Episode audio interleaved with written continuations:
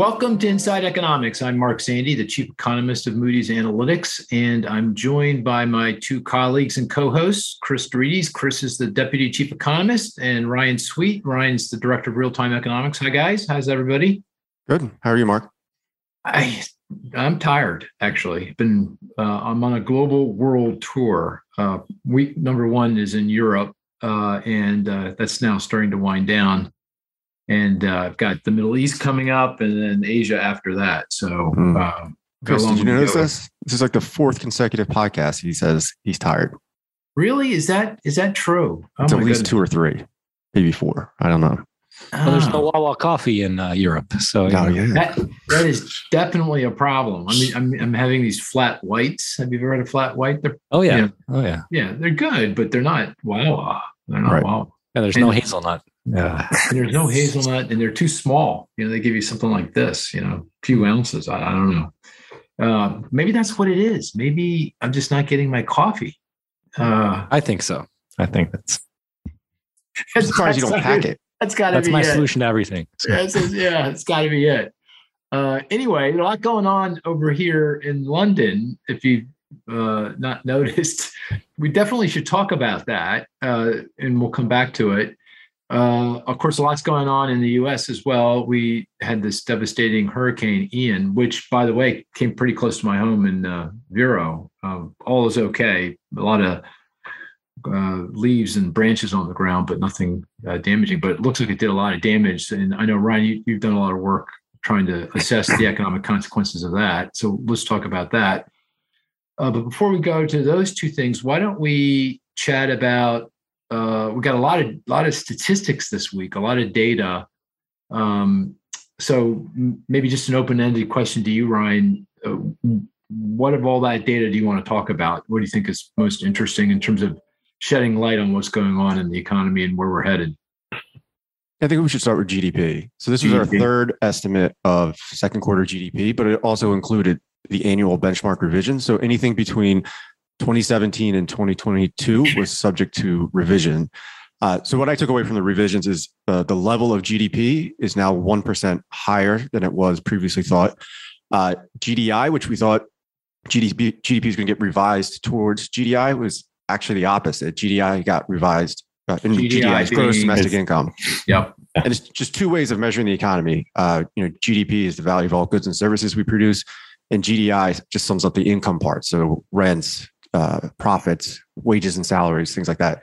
Uh, and there was a, a, sizable downward revision to GDI. So that difference between GDP and GDI shrank quite significantly. And um, uh, the other thing that I noticed was uh, inflation got revised up can, this can year. I ask on that, Ryan? Yep. So uh, GDP since the pandemic got revised up a bit. You said about a percentage uh, point uh, and GDI got revised down.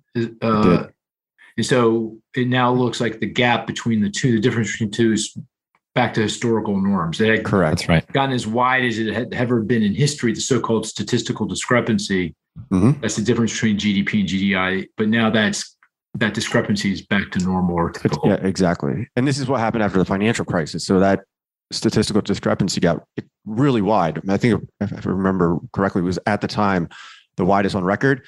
And then after these subsequent revisions, it's wiped away. So that's not too surprising. But I, I was hoping GDP would get revised up more. We still have those two right. consecutive uh, uh, declines in GDP in the first half of this year, uh, but GDI got revised lower. And you know, looking at the components, it was profits, which the government always has a hard time measuring profits, you know, in real time but also wage, uh, wages and salaries, and uh, that you know the the, the government, the BEA, the Bureau of Economic Analysis, their estimate of compensation, wages, and compensation was getting out of line with the data that we get from the Bureau of Labor Statistics, so the so-called uh, labor income proxy. So they, they were there's this gap that was dividing, and now that gap is closed. So, uh, you know, I was disappointed that we didn't get a bigger upper revision of GDP. I was hoping we'd wipe away at least one of those declines in, in the first half of the year. Well, I mean, the uh, I think the thinking is that the best measure of what's going on is the average of GDP and GDI. Mm. And I do you guys know if you take the average as my stat, I'm gonna have to change my stat. Oh, sorry about that. Oh, it's all right. I yeah. So the average uh, is now got revised lower, and the average of GDP and GDI fell 0.4% annualized in the first quarter and 0.3% annualized in the second quarter. So Okay. before both the average had risen, now they're showing a decline. Okay. But but it's still pretty flattish, right? 0.4, 0.3. You said annualized. So Correct. Okay. And, And of you're course, still the- not declaring recession based on that, right? no. Well, I, would you? I mean, No. No, yeah, but some mean, would, right? They're yeah, again going back to the old textbook uh, yeah. rule of thumb. But Well, I'd also point out the revisions are only beginning, right? Because this Mhm. is Yeah. Every year you get five years of revision. So Right. And then we get the big benchmark one that occurs in a few years. So that that's going to be telling. So I don't think the story's actually quite been written here yet. We'll see. Mhm. But even still, if it's if it even if it holds, right? the Yeah. labor market, other indicators don't confirm yeah, a recession in the first quarter at least. that that and that's the most important thing. But you know, just for optics and a Pyrrhic victory, I, I still I'm not conceding defeat here. I, I suspect that data will be revised, and at least one of those quarters will go positive. And you know, uh, you even by that benchmark, this would not be two quarters of consecutive declines would not be we would not uh, achieve that. But of course, I got to wait a long time for that to happen, at least another year or so. But okay. And then you you mentioned inflation. There was also some mm-hmm. revisions. The the Bureau of Economic Analysis, when they released the GDP revisions, also released mm-hmm. revisions to their price measures, and so there were some revisions there as well. There was. So the core PCE deflator, which is the Fed's preferred measure of inflation, in the second quarter got revised up from 4.3% annualized to, or 4.4% annualized to 4.7% annualized. Seems like a small upper revision, but that, you know, that's going in the wrong direction and just, you know, supports the Fed's very hawkish tone. Uh, it may require a little bit more hiking than what we previously thought. Right. Okay. So if you run through our macro model, it takes roughly another 50 basis points in rate hikes to reduce inflation by, you know, that, that 30 basis point revision that we got. Really? That, Mhm. That's what our model says. It takes a half point more on Half the point. rate target to reduce inflation by three tenths of a percent. Correct. Core, I guess, core underlying inflation. Core underlying inflation. Interesting. Okay. Uh, and do we know what's the base? What why fundamentally was behind the revisions? Anything in any particular aspect of inflation that caused the revisions? That's a great question. Uh, the the BEA changed their source data for one of the inputs into the PCE deflator from uh, they were using the PPI for used and new vehicles, and they switched Uh-huh. it over to the CPI. And we all know that Oh, the CPI for new vehicles grew gangbusters. Uh, so that I think that my gut is that's a big Mm. source of it. I see. Interesting. Okay. That's you know because vehicle prices have gone skyward here, so Mhm. that alone would make a big difference. I would think. Yeah. Yeah, that's why all these annual revisions, you got to read through all the. I mean, we can get in the weeds. So you to read through these technical notes, and they tell you like what changes they made and methodology changes. And that's why, you know, this over the weekend and next week, I got to change our high frequency GDP model to kind of reflect these changes in the source data. So to make sure that we we get it right. Right. Okay. And and right now in Q3, based on your tracking estimate, uh, what where are we? Uh, and of Positive. course, this takes all the different monthly data, weekly data that comes in, and you have a we have a model that takes that and translates that into what it means for GDP growth in the current quarter Q3. And Mhm. wh- where is that right now? A positive one percent annualized. So this Okay. time last week we're at zero point eight percent annualized. Now we're up to one percent. And the reason that we got nudged up was uh, durable goods orders. So uh, uh, they came in you know stronger than you know we antici- anticipated and the model anticipated, and that kind of nudged up uh, business investment in the third quarter. Okay. Okay. So and it feels like, correct me if I'm wrong, but it feels like business investment, not in not in not in structures, not in buildings, but in equipment and software, intellectual property, that seems to be holding up pretty well. Yeah, it has. Is that, is that fair to say? Yeah, I think it's a fair Okay. assessment. I mean, there's some Yeah. signs of weakening ahead, like the ISM new orders that kind of leads core capital goods shipments, uh, and, and that's showing signs of softening, you know, over the next few months. But nothing that you know would raise alarm bells. Yeah. Okay. Hey, Chris, uh, the these revisions to the BEA did to GDP and to GDI and to to the inflation statistics.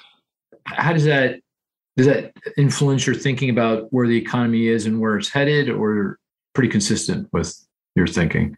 Uh, fair, I would say fairly consistent, but um, again, as Ryan alluded to, our hope was that GDP was going to go towards GDI upward uh, versus the opposite. So it it does suggest that the economy certainly is weaker than we might have otherwise uh, had hoped for. Uh, but I don't know that it significantly changes the picture. I think we already accepted that it was weakening, uh, whether or not it was recession. Um, so I, I don't know that this really changes things in terms of the outlook or even in terms of the Fed's policy, right? So there's still more script to be written in terms of the inflation measures as well. So I think they need they'll take those with a grain of salt. Yeah. Okay. Okay. Any other? I mean, I don't want to. I want to play the game, the statistics game. So I don't want to yeah. steal too many statistics here. But any other? Because there's seems like there was a raft of data that came out this week. Any other uh, of those data you want to call out? I, I did notice uh, UI claims, unemployment insurance claims, uh, initial unemployment insurance claims, kind of a window into layoffs they fell to below 200,000 in, in the week last week. And of course, anything, anything between south of 250 would be a pretty strong job market. South of mm-hmm. 200 feels like rip roaring. Is there something weird going on with that data that usually there might be some technical, well, maybe the hurricane affected that. Well, the hurricane hit Puerto Rico and Puerto okay. Rico, they, uh, they're not captured in monthly employment or GDP, but they are captured in UI claims, so unemployment insurance benefits. And when you get a hurricane, normally that depresses initial claims for a week or two because when you lose power, people can't file and also they can't be processed for UI benefits. So usually hurricanes depress it for one, two weeks, and then you get this big spike as this backlog of uh, people filing gets worked through. So we're likely going to see claims remain low next week. They'll be higher than 193, but then uh, the Hurricane Ian's effect on Florida, that's going to show up uh, in a couple weeks. Okay. All right. Well, maybe that's where we should go now. Let's just go to the hurricane. Uh, you know, obviously mm-hmm. that that's doing a, that's done a lot of damage to the state of Florida. Yeah, here we are, September 30th, 2022. So that it hit Florida yesterday uh, and uh, done a lot of damage. Now it's in South Carolina, I believe, or headed in that direction. I think it's headed in that direction. Yeah. Yeah, headed in that direction. Um, what kind of um, uh, can, what kind of assessment do you have of that? Because every we do this uh, work to assess the uh, economic loss related to natural disasters like hurricanes when they're mm-hmm. meaningful. This is clearly meaningful, both in terms of the business disruption, how much lost economic activity due to businesses closing and other activities shutting down, and then also the physical damage. Do you have any ass- assessment of the uh, economic consequences at this point? Yeah, so what we did, we look at daily output in the counties that were most significantly affected by the hurricane, and um, by our calculations, is going to be roughly seven to 10 billion in lost economic output. Now, a lot of money is going to flow into the region. So that the number sounds small, but federal aid, insurance money is going to flow in, and then you're going to get a lot of rebuilding. So that kind of offsets some of the loss, the net loss in economic output. But 10 billion is still a lot. Uh, damage, I think it's, I think we're estimating 50 to 60 billion. So this is going to be one of the costliest hurricanes uh, on record. So, uh, as much as $10 billion in lost economic output because mm-hmm. of lost electricity, businesses exactly. shut down, can't operate. Uh, you're going to have businesses shut down, you're going to have businesses that close. You're going to have uh, the big hit is because of uh, lost power. And I think last time I saw, yeah. it's like over a million people still don't have power. And that's, you know, that's going to disrupt businesses. And it, the hurricane occurred during the work week. And that's when daily economic output is higher. Usually during the weekends, it's lower uh, and that's going to that kind of boosted the the the hit to those regional economies. I see. And then, and then of course, insurance money comes in, mm-hmm. uh, yep. and then some government aid will likely come in for sure. And so that, that would lift economic activity. Uh, so we'll get some of that lost economic. And then, of course, some of the activity that didn't get done will get done. Some exactly. will never get done. Like airplanes won't fly two times as two twice twice as many flights, but uh, we'll get.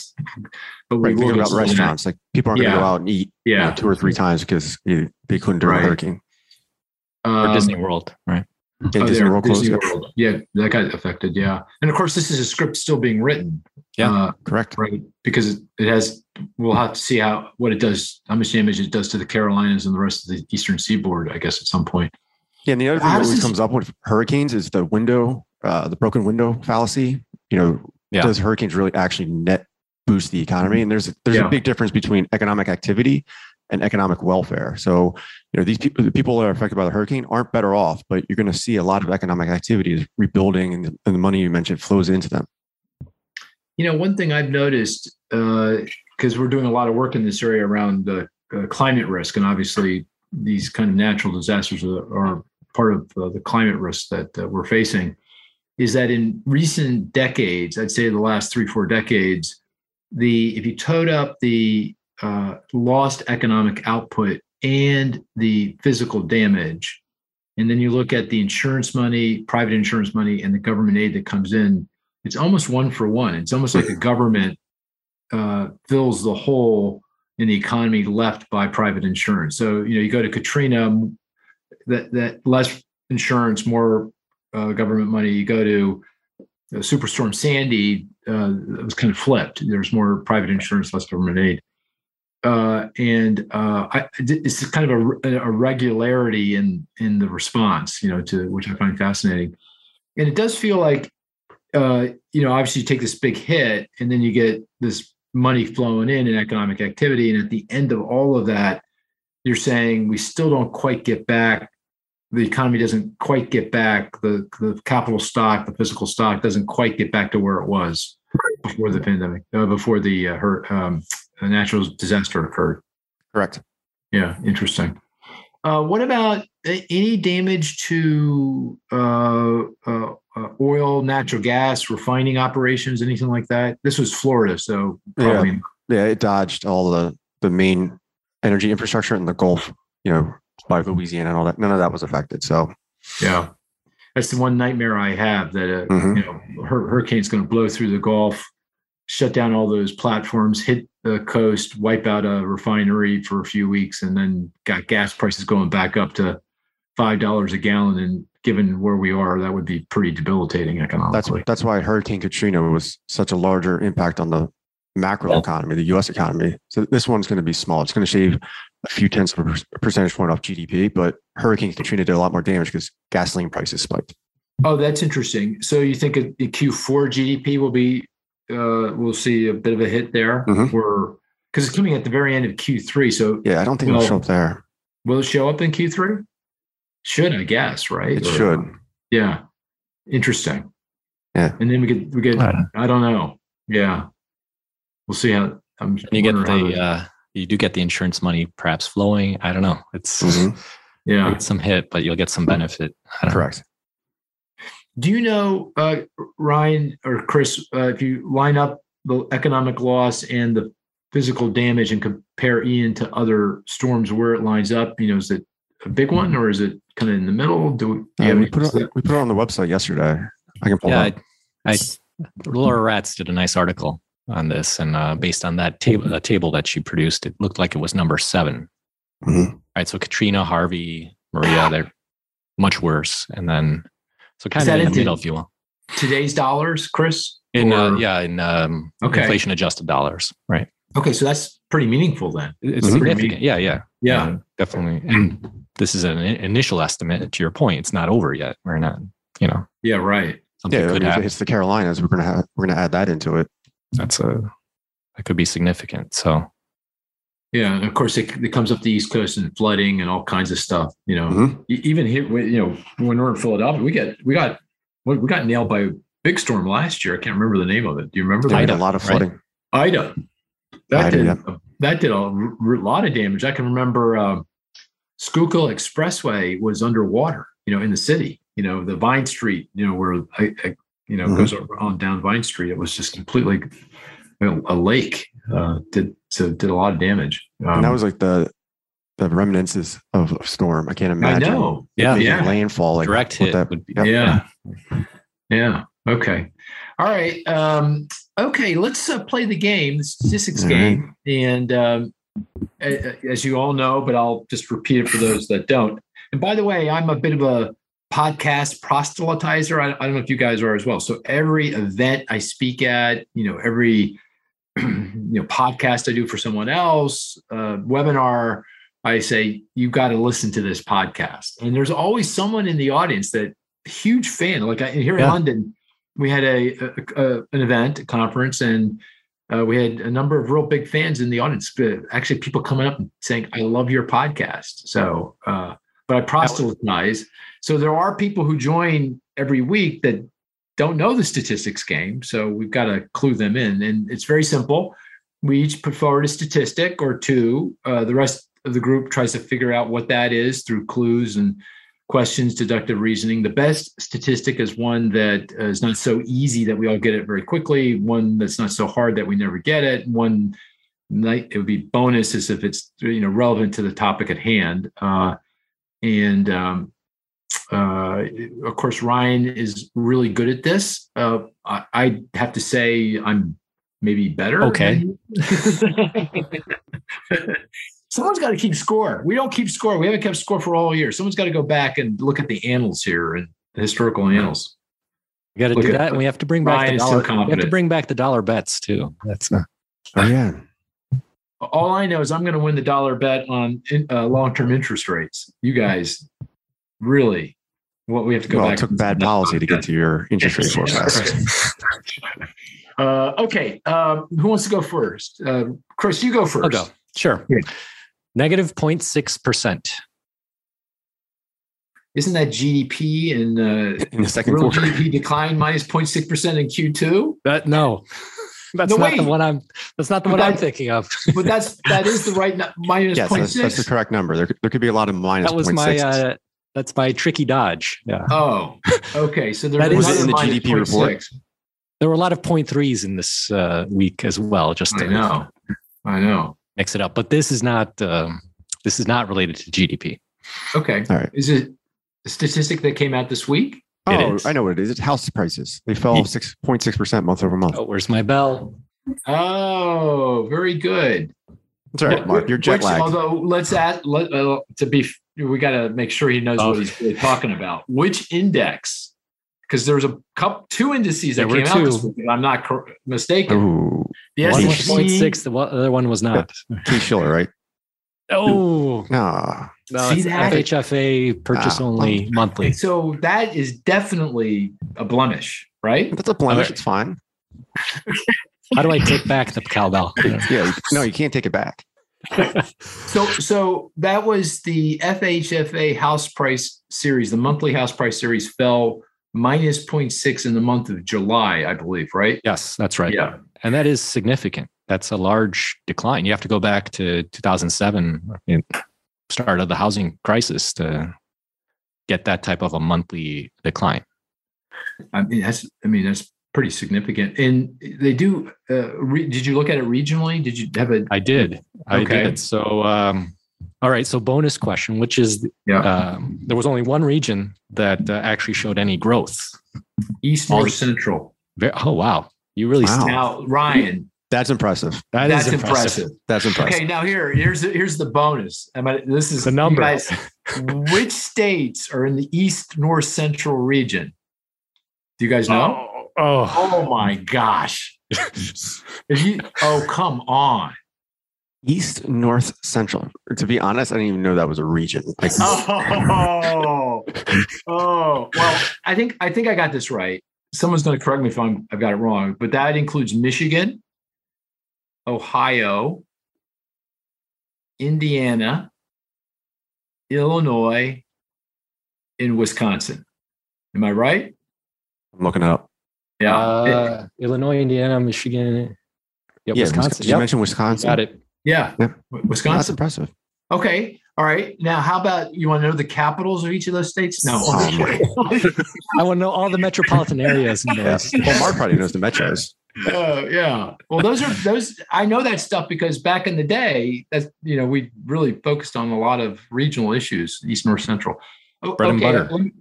So which, which uh, go ahead. You know, go ahead. Go ahead. Uh, well, let's keep going. That which uh, which of the um, which of the uh, divisions actually experienced the fastest growth over the last year? Over the last year? Yeah. Ooh, that's interesting. Is it the mountain region? Nope. I would have South thought so too. South Atlantic. Very good. Ah, Very good. South Atlantic. And the Uh, weakest? over the past year. Yep. Oh, over the past year, I would have to say Think of a big state. the the. Mid Atlantic, No, North New England. no. Oh, is it Weakest growth California? of Pacific. Yeah. Oh, oh Huh? really? Already on a year over year? Because I On know it's experiencing pretty big declines now. The biggest, I think. It is now and then over the last year as well. Oh, is that right? It's come down that much. it only Wow. grew. It only grew ten percent over the last year. Can I ask you a question about that? Yeah. Uh, I because I uh, in my stylized fact, and I'm not. Tell me if I got the fact right, and then what's going on. The most significant price decline so far uh, have been in California. Really, Bay Area, LA, San Diego gotten creamed.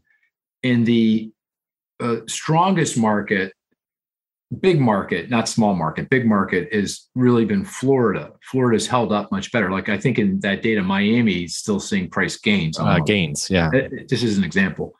How do you explain that? What do you think's going on there? Uh, that that regional difference. Uh, You know, I, I don't expect that to continue forever. I think Florida prices are going to go down. But but uh, why why that difference? Do you think?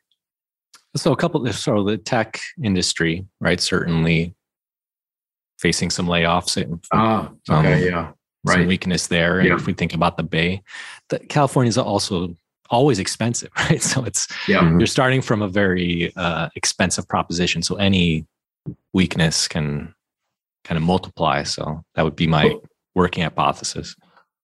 Or or maybe I guess the way I would. That's a good reason. I would have thought it. My intuition was same same thing, but it would be affordability. The price Yeah, is yeah. high, That's right. and the mortgage rate rises, and the mortgage payment becomes prohibitive in That, place. exactly. That's what I meant. Yeah. that- Oh, that's what you meant. that okay. they feel because it's already unaffordable, so unaffordable, right? Any little uh, additional, um, uh, any additional cost is going to drive out uh, demand significantly. Right. Right. And then Florida, what do you think's going on there? Why is that held up better? So, So Florida's far- int- so Florida's interesting because you had a lot of um, migration into Florida. Uh, Naples actually by by our metro, um, by our house price index, Naples, Florida was the fastest growing metro over the past two years.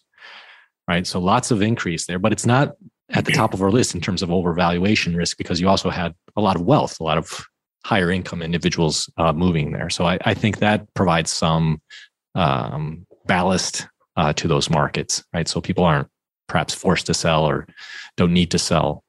Um, Yeah, That- makes that sense. provides some. Yeah. Now, have you noticed mortgage rates? I mean, Yeah, they've come down a little bit. down to what, like six and a half or no, no, no, not that much. They're below Oh, so- seven. Christmas Below is probably seven. exactly what they are. Yeah, I mean, they're high. I mean, that's higher high. than definitely higher than we expected. And it, it, you know, partly goes to the higher treasury yields. uh, You know, interest Mhm. rates across the board have Yep. risen. But the but spread the biggest, the spread, yeah, that's uh, been persistently high. that's Right? that's the mortgage rate. The difference between the mortgage rate and the ten-year yield, which captures lots of stuff like prepayment risk, credit risk, the cost of origination, the cost of servicing, you know, all those things are in there. But typically the difference between a 30-year fixed and a 10-year treasury yield is like 150 basis points, right? 180, 1.5 yeah. percentage points. Yeah. And now it's double that. It's just Yeah. double that. Do you have a and that that's a real problem. I mean, if it was you know, if it was a normal spread, the 30-year fix would be going for five and a half, not seven, right? And that would be much more manageable. And that's more consistent with what our forecast was. We didn't expect this gapping out of the mortgage spread and thus the mortgage rate. So what do you, what do you, That's what do you suppose is going on there? Why is that spread so wide? I guess it comes down in, in essence to back always to supply and demand on the MBS side. So some lack of liquidity, or you have investors worried about uh, prepayment risk, putting in some additional premium. Um, the inverted Fed? yield curve does strange things to expectations of how uh, borrowers are going to perform in the future. One bond trader I talked to and I think he's right, was pointing out that you have extraordinary interest rate volatility. Yeah. Rates are jumping all over the place. And when that happens, the uh, option, the prepayment option is, Hmm. is the value of that is a lot higher because Right. you, you so uh, that the the compensation investors need to taking that risk is is higher, and you know that gets built into the into the spread, uh, and uh, that that goes to what's going on, on over here in London and the UK, which we'll come back to, but but also Fed policy. As long as the Fed's on the warpath and people don't really know when that's going to come to an end and at what rate is uh, they're going to stop and what it all means, you get this significant up and back and uh, all, all around on rates, and that's creating this uh, higher prepayment risk and and the, this adding to the mortgage rate. Does that sound right to you? Yeah. The other point Yeah. that you just made is the Fed, of course, right? Yeah, They Yeah. are no longer a buyer of uh, MBS securities. So you yeah good point. pretty significant buyer. And although they, it's unlikely that they will sell that portfolio, like, you know, it's not out of the realm of possibility as well. So there could be some additional supply that comes online um, that could take Yeah. up the prices too. So, Well, hopefully that spread normalizes at some point because if it doesn't, it, we're going to have to change our forecast on housing too. If it stays around six and a half, seven percent, that means Yeah, affordability for is sure. worse, demand's going to be worse, sales are going to be lower, and house price declines, which we're expecting, are going to be more severe. So that's right. Yeah. And this Well, look at- decline, I tell you, to your point, 0.6% was in July, right? So we're still In July. we're looking here. It's not even fully capturing what was the mortgage rate in July? It was like five, five and a half percent, half maybe. something. Yeah, I think six Yeah. maybe at, Uh, Mhm. Did it get that high? Okay. at the Look at highest, I pen- think. Pending home sales are tanking, and pending home sales lead existing homes by one to two months. And pending home sales are down 24% year over year.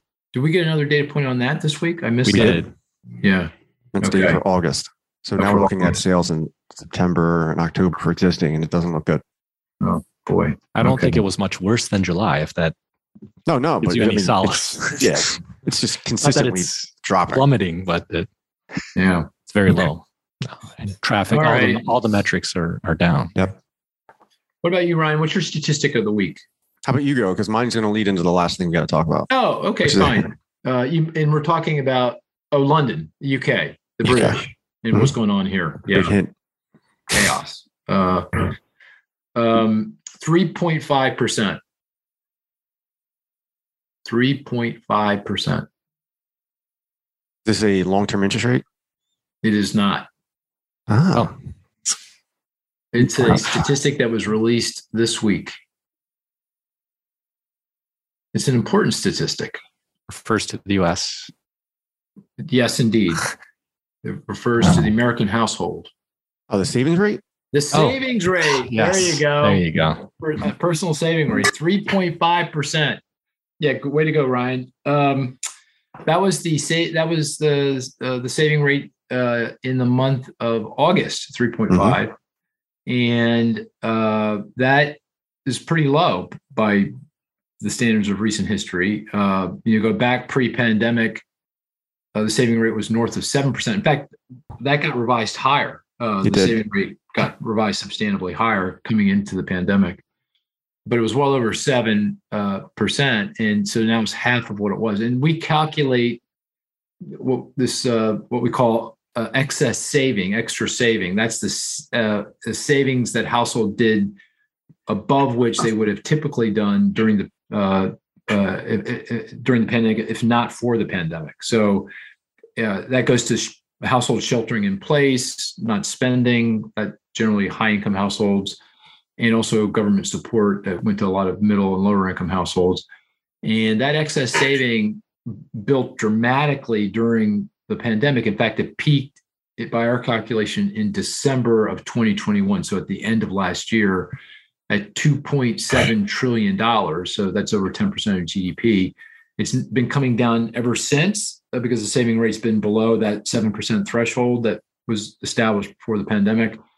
It's down 400 billion dollars, and we're now sitting at 2.2 trillion. Still a lot of excess extra savings, uh, but uh, it's coming in pretty quickly. And uh, one other thing we've we've been learning, looking at other data from the Federal Reserve, is that uh, households in the bottom part of the income distribution, the bottom quintile, the bottom 20% of the income distribution, actually blown through their excess saving, or appears to uh, that they've uh, blown through, and they have uh, fewer, uh, they have less cash in the in their checking accounts and and uh, deposit accounts than they did prior to the start of the pandemic. So, uh, you know, this this hit to the economy from higher inflation, higher oil, gasoline prices, food prices, rent uh, uh, consumers are have cushioned the blow by allowing their savings to come down and you know draw down the excess saving they have in their bank accounts. Also, they've started to borrow a bit more, particularly again those lower income households that are most uh, stressed and have blown through their savings more quickly. They seem to be using their credit cards and taking on personal loans, you know, more aggressively to help supplement their income. So uh, this has been a, a, you know pretty significant cushion to the to the economy uh, you know during this period. But still I, you know um, a reason to be it, it, depends on how your your prism here but you know it a reason for optimism right? Because it means that consumers have a lot of firepower there that they can use a cushion that they can call upon if they need to to supplement uh, their incomes to keep on spending and hopefully that keeps the economy out of recession but the other way of looking at it is, well, it, it doesn't, if it keeps consumers from not becoming more cautious in their spending and the economy doesn't slow sufficiently, then the Fed's going to have to, because of the high inflation, step on the brakes even harder. So now those two interpretations, which do you think is, or maybe there's another one uh, interpretation. Which one do you think is, is most relevant? Chris, do you have do you have a perspective? I, I go, as you can tell, I go for the optimist optimistic perspective that this is a cushion, but curious how you view it. It is a cushion. I, I, agree with, but again, to your point, the demographics are quite mm-hmm. different, uh, right, in terms of the impact. So, yeah, but most of the spending is done by folks in the top part of the distribution, right? Mm-hmm. So, not, not to, there's yeah. a lot of, yeah. In terms so, of the yeah. macro consequences. So in terms of the in terms of the macro consequences, yes, it's a benefit. Yeah but have to stress that the uh, there are certainly households that are already suffering uh, in this environment, right? And that that cushion is no oh, longer yeah. there, or even if the cushion exists, it's it's certainly right. uh, diminishing. Yeah. Okay. What what about the other interpretation that it, it it's too much of a cushion? It, it's it's uh, not uh, it's, it's not allowing consumers to pull back enough to allow the economy to moderate sufficiently to bring in the wage and price pressures? I don't see a lot of evidence that consumers are going crazy. Yeah. Even at the high end, right? Where there yeah. is a lot of access savings. So it, I don't know that uh, it's really influencing the behavior to that degree. Right. Which is pretty amazing when you think about it, because it's actually cash, you know, sitting in their checking account. Like when they go pull money go use their debit card, they can see how much cash is sitting there. I mean, it's like literally right there; they can spend it. But the, the consumers have not been doing that. They've been they've been drawing it down, but pretty judiciously, and it basically just supplementing their real income. Uh, mm-hmm. Not doing any more than that. They're not spending with any kind of abandon. It, it doesn't appear to be. So I think they're seeing it as wealth, and some yeah. of that cash is just waiting to be redeployed. The market's stabilized, so I, yeah, I don't think the consumers view it as um, as a available spending. It's, it's cash. cash. They, they, don't view it as cash. They view it as should, okay. Uh, that they I just don't want to invest in the stock market right now. yeah, I don't know what to do.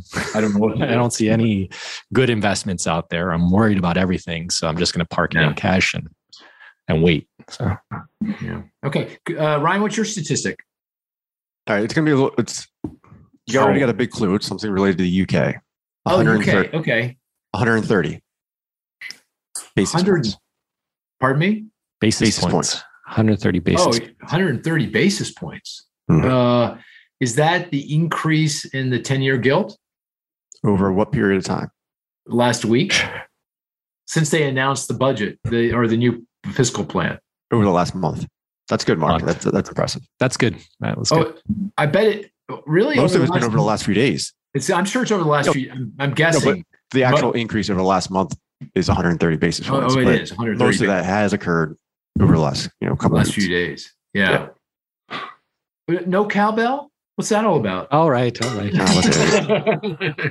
uh, oh, well, that's a good one. Yeah. And what is the? Do you know what the ten-year gilt is today? Four point zero eight percent. Four point zero eight. Okay. Yeah. And So I do for know. perspective, over the over the last month, the ten-year Treasury yield is up fifty-four basis points. Is that right? The, the Mhm. 10 years up 54 basis points. Now and it's sitting 53. at 3.67 or something like Three point seven three. 3.73. Mhm. Okay. And it had gotten as high as four. And the 10 year gilt, that's the equivalent of the 10 year bond issued by the British government to finance their their budget, their, their government. I think it got to 4.8 uh, when I was Yep. here. Before the Bank of England made their U-turn. Right. When the Bank of England decided that they're going to start, they stopped no QT. I'm not selling bonds, which they had announced, and now they're going to be buying bonds, QE. Mhm. Buying They bonds. panicked. Well, it, it, well, they felt to, like they need they needed to do something, right? Because uh, it was starting to disrupt the, I think, the pension system here because you Mhm. had a lot of pension uh, uh, f- uh, funds that had bought into this uh, scheme that would help them manage their interest rate risk, and it kind of got flipped upside down, and it, then they started getting margin calls and had to put more money in, and so they were worried about the pension the pension fund system here, so they felt like they had to do something.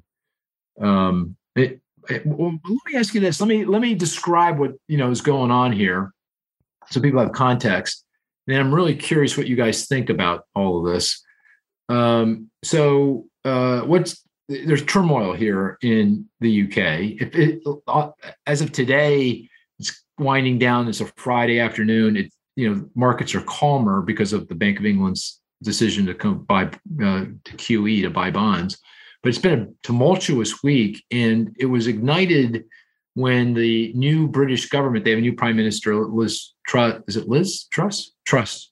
Uh, I think it's Liz Truss. Mhm. Uh, announced uh, a, a a very large uh, fiscal package, uh, deficit financed, uh, as they would say here, unfunded. So uh, they that means they they're going to go out and borrow money, take that money and uh, provide really large tax cuts, uh, not targeted, Right. large corporations, uh, wealthy households, uh, and then also increase spending. Uh, this is now to help with the energy bills. So uh, energy prices are up everywhere. They're up a lot here, more here in, in Europe because more closely tied to Russia. And the uh, the idea is to cap how much uh, prices will rise, uh, energy prices will rise, and so that's a you know spending, government spending. Uh, and again, that wasn't targeted. Uh, you know, everyone gets that, whether you're low income, high high income, doesn't matter. And it's a lot of money, and it's a lot of juice. And this economy, you, you know, is uh, our economy to to the second to the to the, the second power. I mean, you think we have a tight labor market? They have an excruciating like tight labor market. Their unemployment rates close to ours, but their full employment unemployment rates a lot higher than ours. Uh, wage growth is very strong. Uh, you know, unions are stronger here, so wage the wage price dynamics are a, a bit more vexed here. Wages are feeding into prices, prices into wages, so inflationary pressures are developing. Uh, and um, so investors, uh, global investors, seeing all that, balked and said, "What the heck are you doing? Uh, it- this makes no sense whatsoever." And by the way, count me in that camp. I, this is so off the rails. This policy at this point in time, uh, I, I I keep thinking I must be missing something. What am I missing? You know, here, you know. Uh, but it turns out everyone agrees with me. this is really bad, and so they've sold bond. They sold started selling the the, the bonds, the British bonds, because they said you're going to, you know, are you going to be able to pay me back in a timely way because you're going to be borrowing so much money, uh, and and but on top of that, uh, because you're going to juice up the economy in the near term, you're going to fan inflationary pressures. Uh, you may uh, create this stagflation environment, uh, and the only way out of that is by really jacking up interest rates. The Bank of England will have to jack up interest rates to wring that out, and that that'll end very badly for everybody, including the British, uh, because um, I mean a very very severe recession. Not in the near term. Everything's all juiced up in the near term, you know. Uh, so no recession now, but you look out a year from now, a year and a half from now, looks like it's going to be a complete mess. Um, so uh, the only thing that settled all this down, uh, and it and this this is important all over the world because it was reverberating all around the world, affecting bond markets, including our bond market and our interest rates. Was for the for the Q, for the Bank of England to uh, to do a U turn instead of because they had announced quantitative tightening along with the Fed and every other central bank to try to slow the economy and quell inflation. And now they're QEing, they're buying bonds again, a lot of bonds. That's the only thing that, and I wonder how long that that calm lasts. You know, uh, you know, if uh, the the new government persists and continues down the road here and, and trying to implement this policy. So, what do you guys think of? Is my your perspective on this similar to mine that this is like off the rails, a kind of mm-hmm. about as egregious a policy step that one could imagine? I mean, if you recall from our stagflation podcast, we said one of the causes is bad policy, and this fiscal policy is bad policy. Yeah. And the Bank of England has to respond. They're they have a single mandate, and that's inflation. So any inflation that fiscal policy adds to the economy, the Bank of England has to offset that. So that means very, very aggressive rate hikes are coming.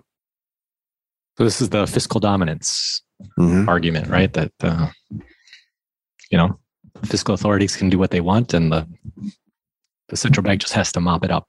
Yep. Um, well, the the uh, the issue though here might be that they they don't do a good job mopping up, or they don't mop up quickly. Yeah, right. Or they don't have the sufficient resources to mop up. Right. Right. I mean, the, uh, in addition to her Liz Truss, the new prime minister's new policy, she also uh, came out in a, in a, and said that she would uh, ah. want to review the Bank of yeah. England's framework for setting monetary yeah. policy. Yeah, which this is going down a bad road. Is, yeah, this is this is not going to end well. Yeah. And then when the Bank of England steps in and buys those bonds, and it, you know, I, I can I hear them saying, "I need to do this to save the pension system and you know, yeah. market functioning and all that kind of stuff." But on and the other limited hand, and it's short term, right? I mean, that doesn't that doesn't. I, I, guess we'll see how aggressive the Bank of England will now be in their efforts to mop up to take away this growth that is going to be juiced up by the, the fiscal policy. But at this point, it feels like their credibility is under is questionable, right? I mean, mm-hmm. and that that's another reason to be a bit nervous if you're an investor and concerned about stagflation. It's when the central bank doesn't aggressively respond to the inflation uh, yep. and that feels like that might be an issue here in the UK. So right now, markets, government's not b- backing down. Is there popular support? I mean, you're there. Is are, no, they're. I think they're 30 points down relative to the Labor. They're Tory party, the yeah. Conservative Party. They're down 30. I think last poll saw it this morning. 30 percentage points, 33 0 relative to the Labor Party. So it's not popular, uh, e- even though they're you know you're cutting taxes and you're cutting you're capping the energy bill. People are very fearful of it because oh, the other thing I didn't mention, the obvious, uh, is the pound. The yeah. value of the pound is cratered, right? So people, investors say, I'm not buying, uh, you know, British bonds, and that's caused the pound to, to go down. And we got close to parity, you know, oh, and that's you know, I've been coming to London for 30 years, and I had a I went to dinner the other night and got the bill, and, and it just came out of my mouth. Like I said, this is cheap. Can you imagine that? This is this is yeah. cheap. Uh, no one ever says that about London, but it, you know, as it's just like amazingly cheap. You know, when you as uh, compared to uh, the U.S. dollar now at close to parity, it's the strongest the dollar's ever been, I think, ever relative ever. to yeah. yeah. So that's what's scaring, spooking people, right? Because interestingly enough, in the United States, the, the thing that plays the most central role in people's thought process around their finances and the economy is the cost of a gallon of gasoline. Right. You know what it is here in the UK?